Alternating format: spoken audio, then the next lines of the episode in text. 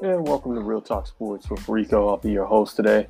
Um, today we'll be talking about uh, a little bit about the last dance here with the Chicago Bulls, and also to just some uh, latest updates here. I know that the uh, Clippers here have just actually bought the Forum, so um, you know we'll be talking a little bit about that. So first of all, I just want to go ahead and thank the uh, sponsors here who've been helping us out from week to week on the show, and also to the people who have been chiming in to help us drive topics uh, on the show as well. So. Uh, without further ado, let's go and jump into our first topic, actually, which is going to be Los Angeles Clippers have um, reached an agreement here to buy the Forum from the MSG. Um, so I, I, think, first of all, that this is a terrific um, deal for the Los Angeles Clippers. I think the Los Angeles Clippers have been a team that has always been in the shadow of the Los Angeles Lakers, especially since they um, have joined them and going over to the Staples Center. I think this is something that uh, you know the owner Steve Ballmer wanted to do. I think that they just get into a situation where they get um, uh, probably a little a little tired of basically going ahead and you know changing the banners and things like that you know before games um, you know because if you look at if you've ever been to Staples Center you'll notice that you know it's pretty much lakered out um, you know with the, the, the wall of fame the jerseys up there that have been hung the championship banners and stuff like that and you know not saying that the Clippers don't have people who uh, have rightfully been bannered but they don't have as much uh, championship uh, banners as say the Lakers. So, you know, a lot of the times throughout the years uh, until until Doc Rivers kind of reached it in year two um, in coaching the Clippers, they finally went ahead and started to kind of change the culture from the top down to the bottom.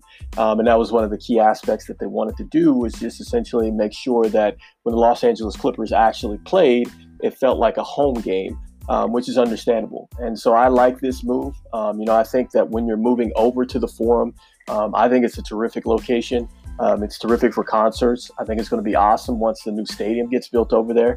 I'm sure that that's also going to make more housing complexes. Um, from what I understand, that they possibly may do a 24-hour basketball court over there as well. Um, so I think there's so many different aspects of this that work out for the Los Angeles Clippers. Um, and then that kind of leaves me to just try to figure out basically what now for the uh, for the Los Angeles Lakers. Um, you know, with the Los Angeles Lakers, you know they're in a situation where. Uh, you know they're playing some good basketball. Um, they obviously have an elite player. They have somebody that um, you know certainly um, is an icon in basketball. And, you know, they have uh, obviously a lot of the championship banners and the swagger um, that I kind of alluded to earlier here on the show. And so, you know, LeBron here, I think he might be in his last year of his contract, or he's maybe coming up on it, or for sure, I know Anthony Davis is in a make it or break it year here. I know he's set to be a free agent, and there's talk that he may um, want to explore going back home to Chicago, which will be interesting. Um, you know, if the Lakers are unfortunately not able to finish this season, um, you know, due to um, you know obviously the COVID nineteen, you know, it's going to be interesting to see uh, you know where that team goes, where that franchise goes, and how it shapes the uh, Staples Center. You know, because the Staples Center really it, it, traditionally it had been just you know to me just the Lakers stadium, and I know the Kings playing there. Um, you know, I know that you know you did have the Clippers as well, and they've also had uh, concerts as well. You know, BET has done their sh- uh, shows in there and stuff like that. Um, so it's a lot of good stuff that goes on in the Staples Center. But you know, I want to know, you know, with the Clippers playing as good as they are now, um, you know, does that does the value really um, of that stadium, or does you know do prices change now when you have just one elite basketball team there versus two elite basketball teams there?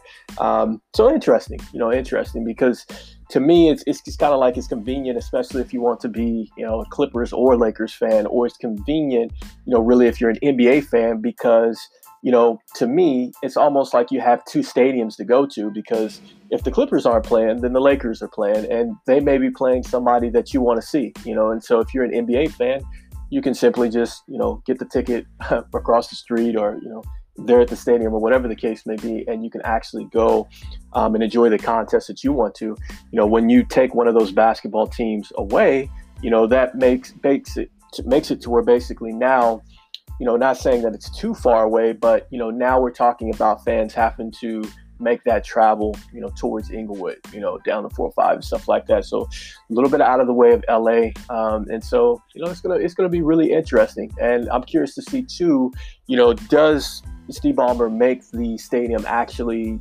tech savvy? Um, because, you know, when the Lakers played there, it was just a you know a basic basketball arena, you know, for the most part. Um, and yeah, it has concerts and vineyards and stuff like that. But it would to me, I think in the modern NBA time and the modern sports, you would probably need to rebuild this uh, stadium somewhat, uh, and you need to essentially you have to you, you are gonna have to you know kind of uh, remodernize the stadium, so to speak. Um, so you know concessions and all that stuff like that, I think would definitely need to change. You know for the Clippers to be successful, and also too, they're going to have to continue to have a good product on the court, um, a la Kawhi, Paul George, um, you know, Lou Williams, uh, Montrezl Harrell, and all those guys like that who have been playing terrific basketball as of late, and obviously Doc Rivers still your coach there, so. Um, you know, so that's that's kind of my take right there um, as far as you know how I feel as far as the Clippers moving over to um, the Forum. I think that is good for for the NBA, I think it's good for the uh, the Clippers especially to get out of the Lakers shadow. Um, as far as you know, my next topic, I was going to talk a little bit about the you know Last Dance segment here, um, and I know I talked about the first couple, but I haven't talked about the the next couple. The one thing that I will say is that um, you know I think it was interesting when they started to talk a little bit about Dennis Rodman, who I think is, you know, from to me, arguably was one of my favorite players of all time, you know, just because of what he was able to to, to bring to the table. Um, you know, I find that to me, with with Dennis Rodman and his contributions to the game, um, you know, he made he made basketball interesting because to me he showed me that you can you can affect the game without scoring. Um, and i think dennis is a guy who's kind of paved the way for you know people who can be effective on the court and and not score a lot of points and you know comparably to the the Draymonds and um, you know the PJ Tuckers um, you know or the Trevor Arizas guys that they don't necessarily have to light you up, but they can also to um, affect the game. You know, a Raja Bell. Um, if many people remember this guy, Bruce Bowens, back in the day. Um, you know, so and, and it's interesting too because I remember Dennis Rodman when he came over to the Bulls, and it was it was kind of a dramatic deal because at the time, uh, the coach for the Spurs, Greg Hill, um, had actually had an incident with Dennis Rodman where he had actually taken his shoes off in the middle of the game. Um, you know, I, I, don't know if the coach was was Coach, coach Hill was trying to put him in, or it was a situation where he was, uh, you know, he'd just come off the court and just pretty much unlaced his shoes and sat on the sideline, and that was it. Um, so, you know, it, it was interesting to have a character like Dennis Rodman come on over uh, to the Bulls and help them be successful, especially when he had been such an adversary um, for so many years. You know, just just kind of a, a linchpin in the in the side of the Bulls because um, he's obviously playing on some great Detroit Piston teams.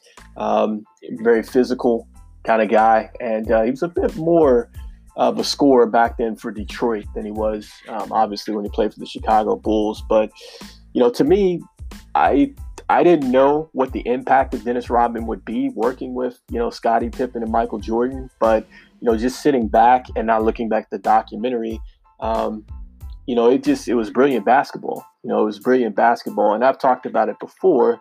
You know, when you have a guy that's getting you damn near 20 rebounds a game, um, you know, if you split that half and half, you know, you're looking at 10 rebounds offensively, 10 rebounds defensively. You know, that's 10 more tries that I give the best offensive player in the world a chance to score, or that's 10 more times I take away a team's opportunity to score. Um, so those things like that, you know, those are things that, you know, are just intangibles in the box score that you may not look at that um, Dennis Rodman took care of. And, you know, it, it's interesting to me as well when they talk about his whole 48 hour um, uh, trip to Vegas, I had I'd heard some things about it, but it was the, the first time witnessing it um, on screen. I thought it was interesting to me because, um, you know, it, it, just showed me that he's he's to me he, he's kind of a guy that um, I guess he, he always wanted to kind of do it his way, but for him to to to really be, I guess, the best professional he had to be, he had to actually step outside of of you know, I guess the how can I say it? He has to step outside of being what your normal player would be, um, and who knows what normal is. But you know, take a guy like Michael Jordan or a guy like Scottie Pippen. You know, maybe they're the kind of guys that uh, you know the 100% focus, need to get you know a ton of rest and stuff like that to play at a high level. Um, and with with Dennis, man, he just he was a different kind of guy. And so for him to to take more than 48 hours to come back to the team and then to still play well, um, and then you hear the practice story about them doing wind sprints, and he was arguably one of the best guys in shape there. Uh, it just lets you know, man, that uh, that that's the type of competitor that Dennis was, and the type of athlete that he was, and the type of unique individual that he was um, that was necessary, you know, for this team to kind of work. So um, that was kind of my thoughts there on those episodes. And then lastly, just taking a look at, at, at Michael Jordan and what he was talking about as a whole. Um, you know, I, I do believe that, you know, we look at Michael Jordan and we see, you know, all the terrific things that he's done on the court. And um, obviously, I think whenever you listen to an interview with Michael Jordan, to me, I don't think there's ever been an interview where it hasn't been right. so he's always had that uh, that mindset, man. That anything he's really said is is really stuck and it's really um, kind of hit home. And you know, obviously, he's had a, a, certain feel, you know, for the basketball court. Um, obviously, it's it's something that you know anybody that's looked at tape or anybody that's been able to witness it has said to themselves like, this guy is something else. Um, you know, it, it's we we rarely take a look and we say to ourselves, you know, all the pressure and the things that Michael Jordan had to go through to be himself. Um, you know, for him to to battle through, you know, trying to get through a tough Pistons team, um, and then coming into his first finals and being able to knock off one of the top guys, you know, in the league at the time was Magic Johnson and the Lakers, and then you know to, to come back again with the, the I think it was the Trailblazers or it might have been the Suns actually on their next one. But um, you know, it's just that's the stuff that when you look at those kind of documentaries and you see you know just the kind of mindset and the things that you know he had to overcome distractions and things like that it really makes you appreciate you know the best player in basketball uh, which is to me michael jordan. So um, you know i think it's terrific documentary thus far. Uh, that's kind of just my thoughts on it. Um, you know i'm curious to see you know kind of version 7 and 8 there with it. And uh, you know like i said before man it's just to me as a basketball fan just going down memory lane um, i think it's been absolutely incredible. Um, you know, just kind of coming back and kind of reliving those moments um, of a team that, again, was just pretty much, if you talk about just the greatest show as far as entertainment wise, it absolutely was. Uh, was the Chicago Bulls to me. It, it, was the Chicago Bulls. And I know we witnessed some good teams here as of late, you know, whether it's Golden State, uh, the Miami Heat, um, the Cleveland Cavaliers when they've had people and stuff like that. I, I, get it. You know, teams that people have said that it's a hot ticket for, but nothing was kind of like uh, the Chicago Bulls uh, at, at, that time. You know, winning the 72 games and, and, going to the championships and, you know, Jordan ending it in epic fashion and the flu game and all that stuff like that. Um, so many, so many defining moments. But to me, those were it's one of the best teams that uh, was ever assembled. And the the documentary, to me, it, it's it's it's so foretelling and it's so it's so interesting because for as incredible as that team uh, was, and for as much as they accomplished, for them to be under such scrutiny and pressure. And uh, for them to achieve what they achieved, um, you know, from the management coming down on players, from, you know, we looked at Jordan taking shots at, at, at teammates in practice and vice versa. Um, and for them to kind of overcome all those things and to, to, to, to rise up like that, um, very, very interesting. Very, very interesting. Um, so, you know, pretty much that to me is like the show. I mean, there's only been a couple things that uh, were to talk about here. I know that we have had the uh, NFL draft. We did talk a little bit about that for the most part.